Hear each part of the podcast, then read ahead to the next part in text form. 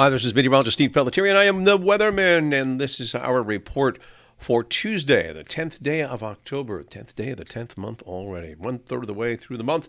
Start out on the warm side, now starting to turn a little bit on the cool side. And taking a look at the weather situation in New York, New Jersey, eastern Pennsylvania metro area, looks like a mostly sunny day today, a high of 60 to 65. Partly cloudy at night, down to about 50, some 40s north and west. Sunshine Wednesday, it'll reach the middle 60s. At night, clear 48. Thursday, sunshine 67. Friday, mostly sunny 61. To a chance of some rain when you know it upcoming for this weekend.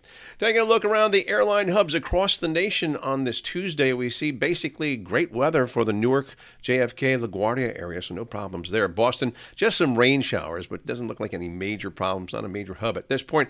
Miami showing some scattered showers and isolated thunderstorms, but uh, not too much delays in that area of South Florida. Uh, looking at uh, lots of rain around Houston, so there could be some uh, slowdowns there. Dallas Fort Worth doing pretty good. Chicago and Minneapolis, Minnesota is doing pretty good. Uh, expecting no delays weather-wise there.